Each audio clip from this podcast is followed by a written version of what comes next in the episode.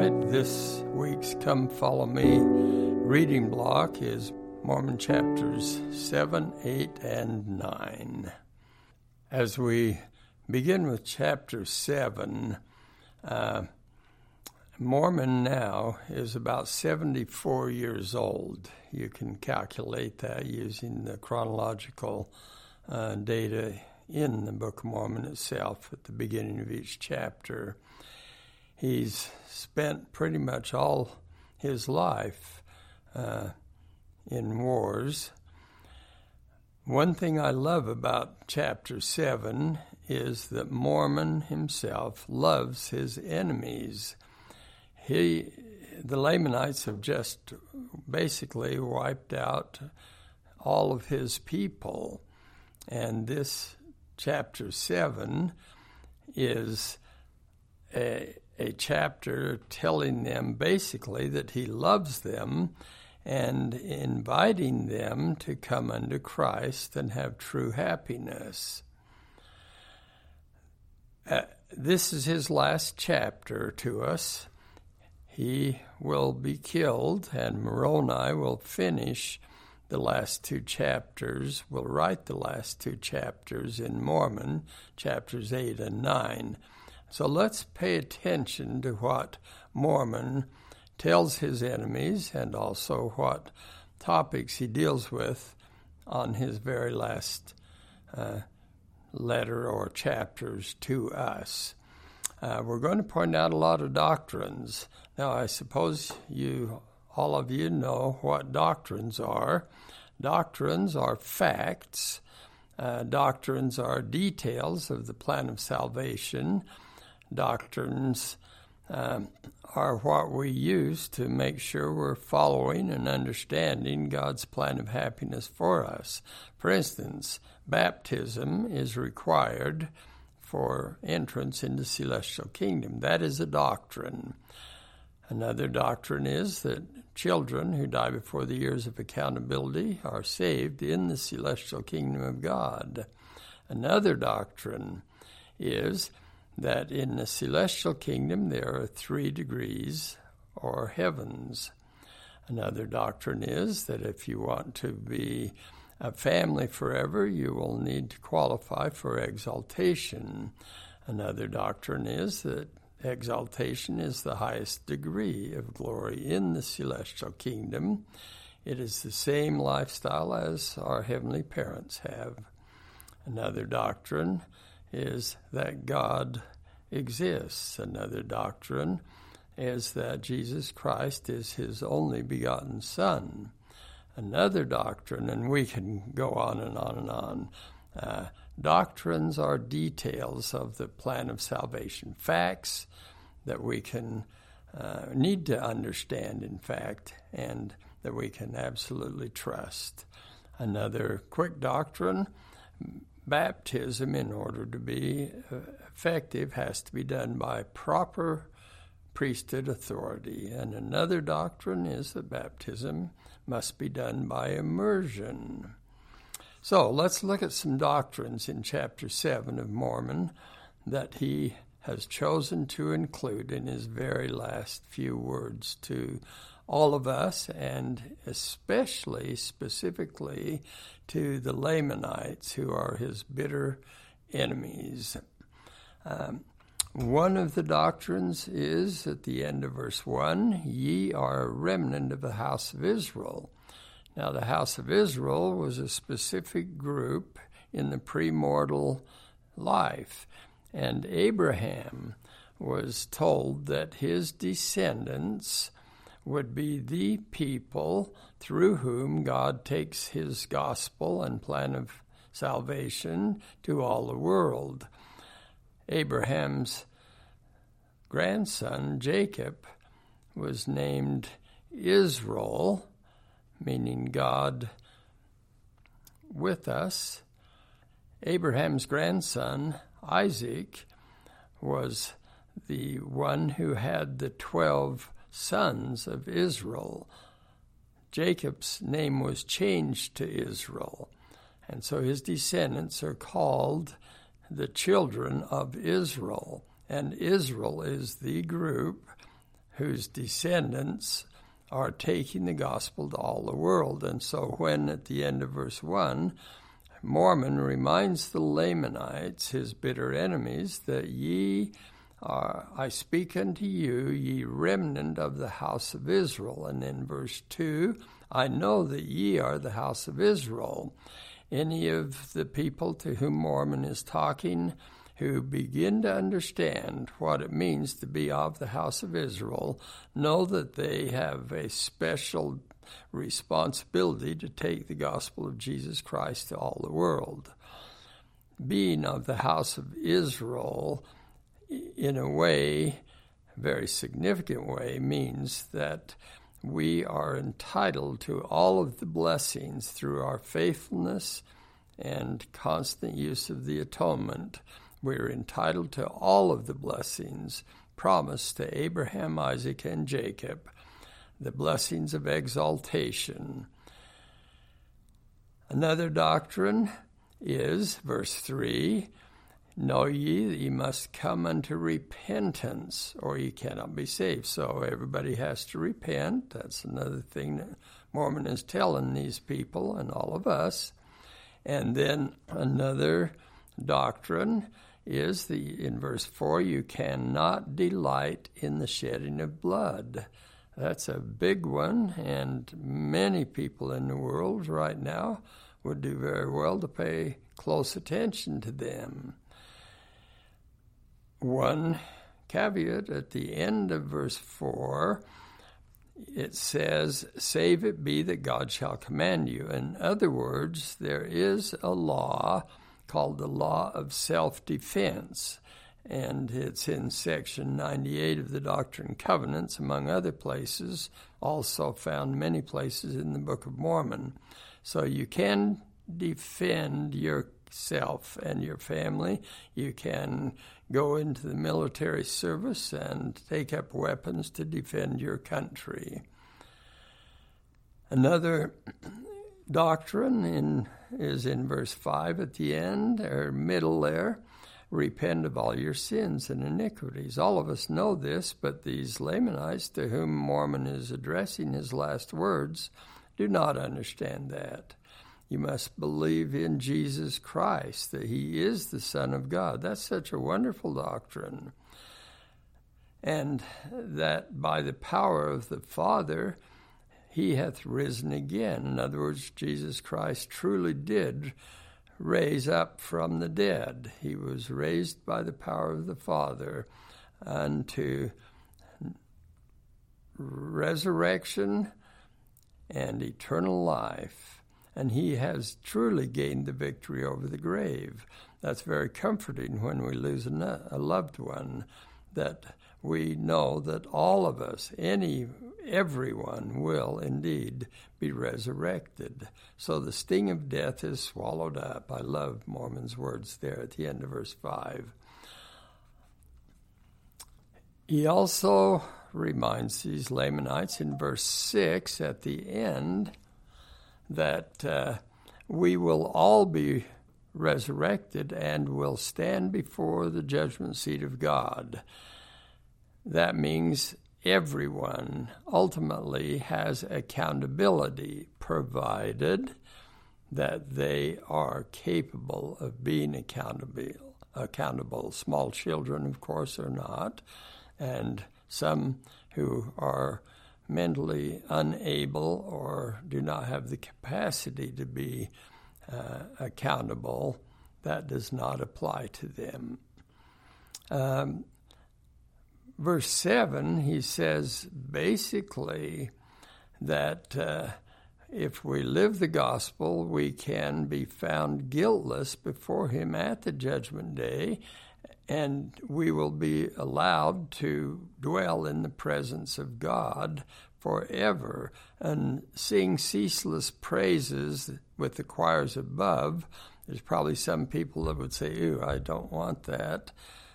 A lot of others would, of course, want it. What that means is we can have eternal happiness and joy and enjoy living with God with all the other people that are there. He also, another doctrine, he says at the end of verse 7 the Father and the Son and the Holy Ghost are one God. Now, we have some friends in other religious persuasions that would be really happy to see us finally admit that the Father and the Son and the Holy Ghost are one. Well, that's not what it means the way they mean. It means that they are united completely in purpose and they work com- in complete harmony one with another. Now, verse 8, another doctrine, another repetition repent and be baptized and lay hold on the gospel. And then he t- gives another doctrine that this record talks about the gospel of Jesus Christ, but also there will be a record that comes from the Gentiles. That means everybody that's not a Jew in this context. And it means there will be another record, that's the Bible, which will come unto the Gentiles from the Jews. The Jews brought us the Bible, and Jesus served his mortal mission among the Jews. So, lots and lots and lots of doctrines here. Mormon has packed this very tight with what he, under inspiration, assembled together as very key doctrines for his enemies and also for all of us. Verse 10, once again, he emphasizes how important it is to be of the seed of Jacob or the house of Israel. By the way, anyone, anywhere in the world, whether they are literally, genealogically of the tribe, tribes of Israel, uh, if they join the church and make the covenants that we make at baptism, they become the house of Israel. They become the seed of Jacob. So everyone, the seed of Jacob is another way of saying those who belong to and live worthy of the being the house of Israel. One more in verse 10 here. Um, if it so be that ye believe in Christ and are baptized, first with water, then with fire and the Holy Ghost. In other words, another doctrine. If you are baptized, having truly repented, you are baptized by proper authority, by immersion, you will be filled with fire and the Holy Ghost. The imagery of fire uh, in conjunction with the Holy Ghost um, reflects back on what is referred to in the scriptures often as the refiner's fire, the burning within us and burning out the imperfections in us. The Holy Ghost keeps showing us what we need to be doing. He keeps explaining the gospel to us. He keeps bearing witness uh, that God the Father is our Father and He exists. He keeps bearing witness of the Savior and all of the doctrines of the gospel so that we can live the gospel and have great joy and have our imperfections gradually over time uh, burned out of us, so to speak, purged like when they're refining gold in the refiner's fire. And then the very final words of Mormon here in chapter 7. Uh, he says at the end of verse 10, It shall be well with you in the day of judgment. In other words, we can have a very happy pleasant judgment day. And uh, let's do a little cross reference to that at the end of verse 10. If you're making notes in your scriptures, you could put a little cross reference to 2nd Nephi chapter 9, verse 14, and I'm going to turn to it in mine. Second Nephi 9 and 14. And the point here that Mormon is making is if you follow what he's been telling us and live the gospel of Jesus Christ, you can have a very pleasant judgment day. So here we are in Second Nephi chapter 9. Um, we'll read the whole verse. The first is not what we want to pay attention to because it means if we haven't repented, we will have a perfect knowledge of all our guilt and our uncleanness and our nakedness. In other words, there is no covering up anymore. There is no excuse that'll get you off the hook on Judgment Day. But, and here's what we want to pay attention to in 2 Nephi 9:14, kind of the last half of the verse, and the righteous shall have a perfect knowledge of their enjoyment and their righteous and their righteousness. In other words, we can have a very happy judgment day. So that's Mormon's final message to us. That is absolutely packed. Now, chapter 8 is pretty sad as far as I'm concerned. Moroni is now all alone. And in verse 1, he says, Behold, I, Moroni, do finish the record of my father Mormon. So Moroni will write chapter 8 and chapter 9, uh, the last two chapters in his father's book. Behold, I have but few things to write, and I'm doing it because my father asked me to, commanded me to. And there's been a great battle. And verse 3 My father also was killed by them, and I remain alone to write the sad tale of the destruction of my people. Now, he says, verse 4 I will write and hide up the records in the earth, and then where I go, doesn't matter. Whither I go, it mattereth not. To me, it, this is very, very lonely. And uh, verse 5, he will say once again that he is alone. Behold, my Father hath made this record, and he hath written the intent thereof. And behold, I would write it also if I had room upon the plates, but I have not. And or I have none, for I am alone. My father hath been slain in battle, and all my kinfolk, and I have not friends, nor whither to go. And how long the Lord will suffer that I may live, I know not.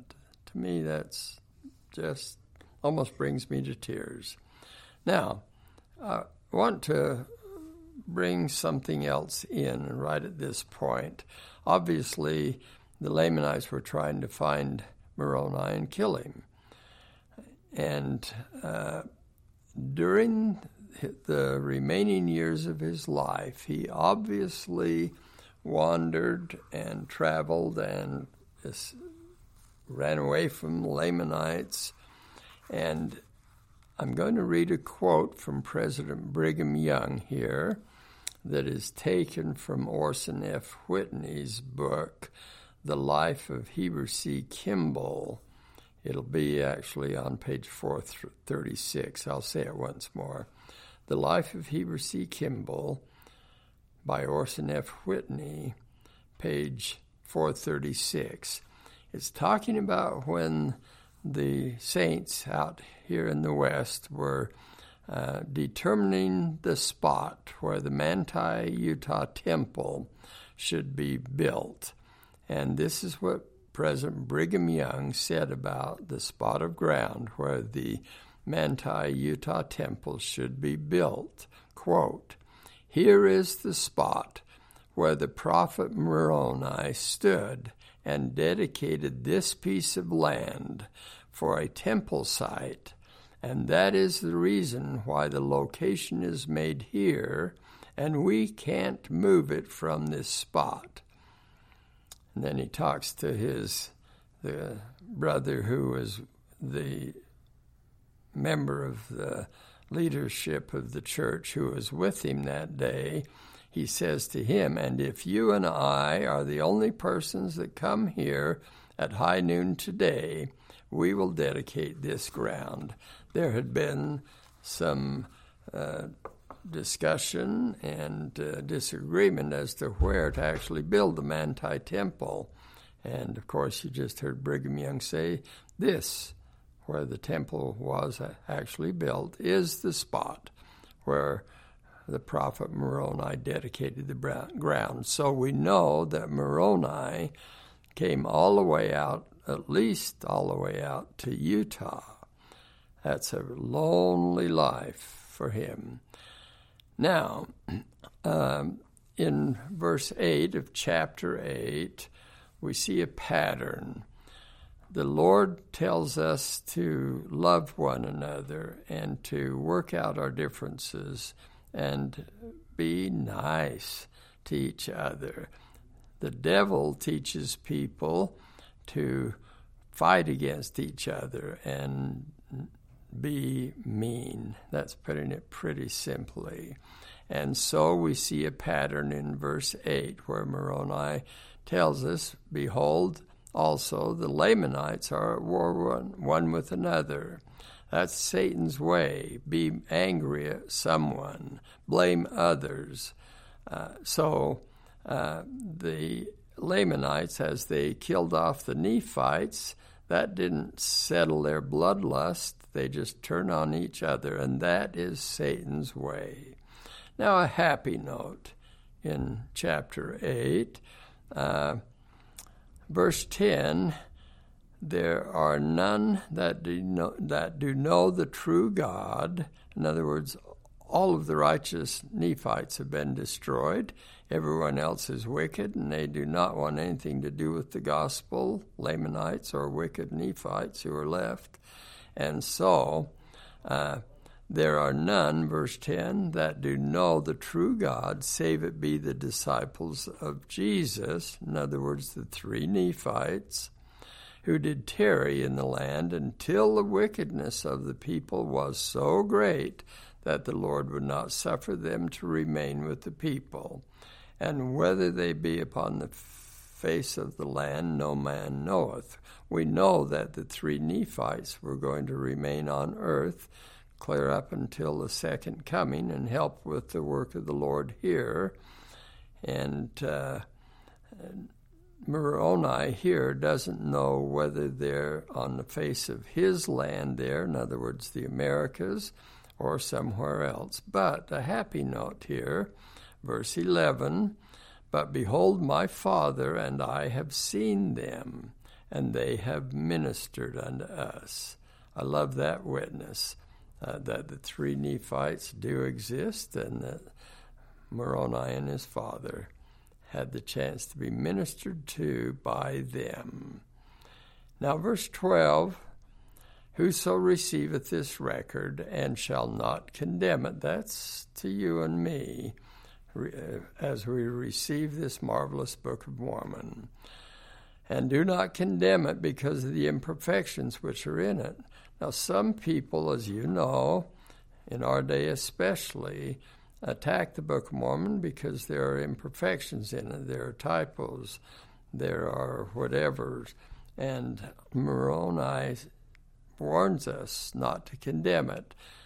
Whoso receiveth this record and shall not condemn it because of the imperfections which are in it, the same shall know of greater things than these. In other words, as we accept the doctrines, and teachings of the Book of Mormon, do our best to live them, we will keep learning more and more and more. Now, there's a prophecy here in Mormon chapter 8, written by Moroni. As you know, when Joseph Smith took the gold plates home, from the Hill Cumorah under Moroni's instruction. Uh, there were many people that tried to get the gold plates in order to convert them to cash. And verse 14 says that that will never happen. This is a prophecy, chapter 8, verse 14.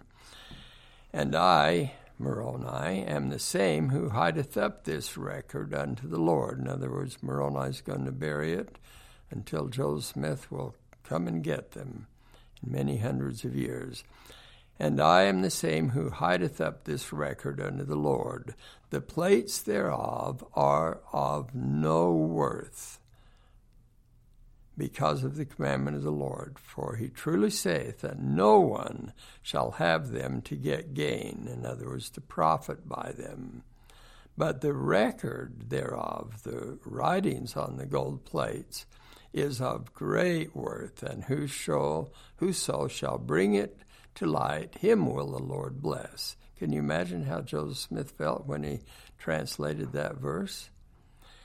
So, no one will be able to take the gold plates and convert them to cash. That's a prophecy, and it was uh, fulfilled in every detail. Now, what about Joseph Smith, verse 16? And blessed be he, that's Joseph Smith, that shall bring this thing to light, for it shall be brought out of darkness unto light, according to the word of God. Yea, it shall be brought out of the earth, and it shall shine forth out of darkness. And that darkness includes spiritual, that it will shine into spiritual darkness and bring wonderful blessings to all who will listen to it. Now, once again, Moroni seems to be kind of worried about the what he sees as imperfections and uh, the plates as he has written them and his father has written them. He worries about people picking them apart, being nitpicky about how they're written and so forth. So, verse 17, he says, And if there be faults, they be the faults of a man. But behold, we know no fault, nevertheless, God knoweth all things. And he that condemneth let him be aware lest he shall be in danger of hellfire. And then another prophetic warning. Uh, there were people that uh, tried to force Joseph Smith into getting the plates and showing them to them. In verse 18, he, that saith, Show unto me, or ye shall be smitten, let him beware lest he commandeth that which is forbidden of the Lord. So, some very strong warnings about what would happen to anyone who tried to make Joseph Smith show them or give them the plates.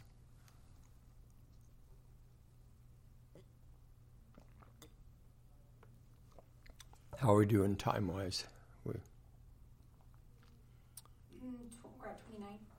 Okay, so I'll go another 10 minutes or so, you think, or whatever. All right, um, let's look at a few other things in the last parts of the reading block here. Uh, there's a instruction in verse 23 of chapter 8 that you've heard elsewhere in the Book of Mormon. Search the prophecies of Isaiah. That's something that kind of sends shivers up and down some people's spines because they say, ooh, I don't really get anything out of Isaiah. I can't understand it. Well, there are a lot of helps that we have nowadays, and uh, that's just a message we ought not to ignore. Search the prophecies of Isaiah. There are several, quote, it shall come in a day, close quote, statements now at the in the rest of Mormon chapter 8. It shall come in a day. Moroni is prophesying, uh, saying that, uh, in fact, let's quickly read from chapter, from verse 23 up to one of the first it shall come in a day statements in verse 26. Starting quickly with verse 23 Search the prophecies of Isaiah. Behold, I cannot write them. Yea, behold, I say unto you that those saints who have gone before me, who have possessed this land, shall cry, yea, even from the dust, will they cry unto the Lord. And as the Lord liveth, he will remember the covenant which he hath made with them. Verse 24 He knoweth their prayers, that they were in behalf of their brethren. And he knoweth their faith, for in his name could they remove mountains, and his name could they cause the earth to shake. And by the power of his word did they cause prisons to tumble to the earth. Yea, even the fiery furnace could not harm them, neither wild beast, beasts nor poisonous serpents, because of the power of his word. And behold, their prayers were also in behalf of him, that the Lord should suffer to bring these things forth. In other words, they prayed for Joseph Smith. And talking about these prophecies, the next verses are Moroni's witness and testimony that all of the prophecies and prayers of these ancient people and ancient servants of God will come to pass. Now, middle of verse 26. And it shall come in a day, in other words, the restoration of the gospel will come in a day when it shall be said that miracles are done away. In other words, we live in a day when many people do not believe in God, they don't even believe in miracles, anything like it. In verse 27, and it shall come in a day when the blood of the saints shall cry unto the Lord because of secret combinations and the works of darkness. That's a description of the day in which we live. Verse 28 these prophecies will come to pass the coming forth of the Book of Mormon, the rest of the restoration of the gospel will come, verse 28, in a day when the power of God shall be denied, and churches become defiled and be lifted up in the pride of their hearts. Yea, even in a day when leaders of churches and teachers shall rise in the pride of their hearts even to the envying of them who belong to their churches. In other people will be lifted up in pride, and their worship services and their teachings will in, bring them to a state of pride. Verse 29 It shall come in a day, another, it shall come in a day statement, when there shall be heard of fires and tempests and vapors of smoke in foreign lands and certainly in our own land. That prophecy is being fulfilled, uh, or at least partially, all around us right now. It's in the daily news. and verse 30 there shall also be heard of wars, rumors of wars, and earthquakes in diverse places. That means various places. Another statement. Verse 31 It shall come in a day when there shall be great pollutions upon the face of the earth. Now, that can include literal pollutions, but in this verse, the context is spiritual pollution. There shall be murders and robbing and lying and deceiving and whoredoms. Whoredoms means sexual immorality and all manner of abominations, when there shall be many who will say, Do this or do that, and it mattereth not, for the Lord will uphold such at the last day. In other words, go ahead and do what you want. Be wicked. Don't worry about it. It's not that serious, and the Lord will uh, ultimately will save you. But what does Moroni say? But woe unto such for they are in the gall of bitterness and in the bonds of iniquity. In other words, they are completely off base. Verse 32, oh, we'll do one more. It shall come in a day, verse here. It shall come in a day when there shall be churches built up that shall say, Come unto me, and for your money you shall be forgiven of your sins. Now, a happy thing uh, near the end of verse of chapter 8 in verse 35 Moroni saw us. He saw us in vision, you and me, and our day.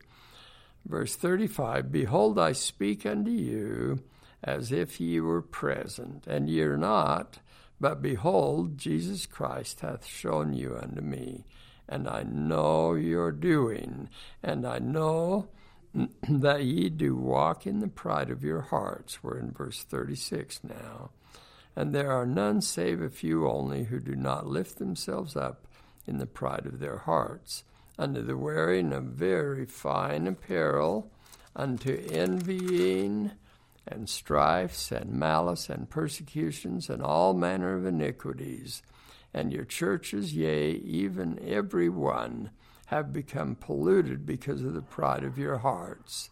For behold, ye do love money and your substance, and strifes and malice and persecutions and all manner of iniquities, and your churches, yea, even every one, have become polluted because of the pride of your hearts. Verse 37 For behold, ye do love money and your substance and your fine apparel and the adorning of your churches more than ye love the poor and the needy and the sick and the afflicted. Well, Moroni, isn't it going to be fun to meet him someday in the next life? Well, chapter 9 now. Moroni uh, has, is going to give us a chapter for doubters and unbelievers. It's really quite amazing. We'll just pick up a few points here. Uh, again, appreciate the greatness of this marvelous prophet, this great man, this great soul, and uh, see what we can get from him here as we finish up this reading block. Um, one really important uh, doctrine here is in verse 4 of chapter 9, and he's going to teach us. You know, some people say, you know, why can't God just be nice enough since we're all his kids just to even though we really kind of messed up here on earth, just to let us go ahead and come into the celestial kingdom and live with Him forever. That would be so nice if He could just see His way clear to do that. Well, Moroni has an answer for that. Verse 4, chapter 9 Behold, I say unto you, that ye would be more miserable to dwell with a holy and just God under a consciousness of your filthiness before him than ye would to dwell with the damned souls in hell. That's a pretty clear answer, isn't it? And then verse 5 For behold, when ye shall be brought to see your nakedness before God, that means you have no more cover up, no more excuses. You can't try and talk your way out of it. You're just plain guilty when you are brought to when you shall be brought to see your nakedness before God, and also the glory of God and the holiness of Jesus Christ, it will kindle a flame of unquenchable, unquenchable fire upon you.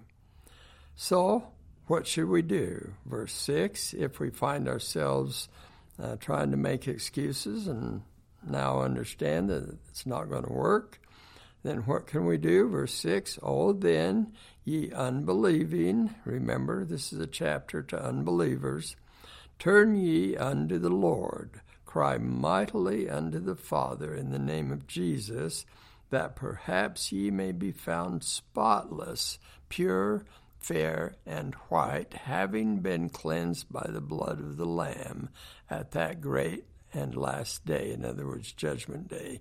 Now, how could that happen to us? Answer We can repent and take advantage of the atonement of Christ, and He will make us perfectly clean. Now, by the way, there was a word on line four uh, verse 6, it's spotless.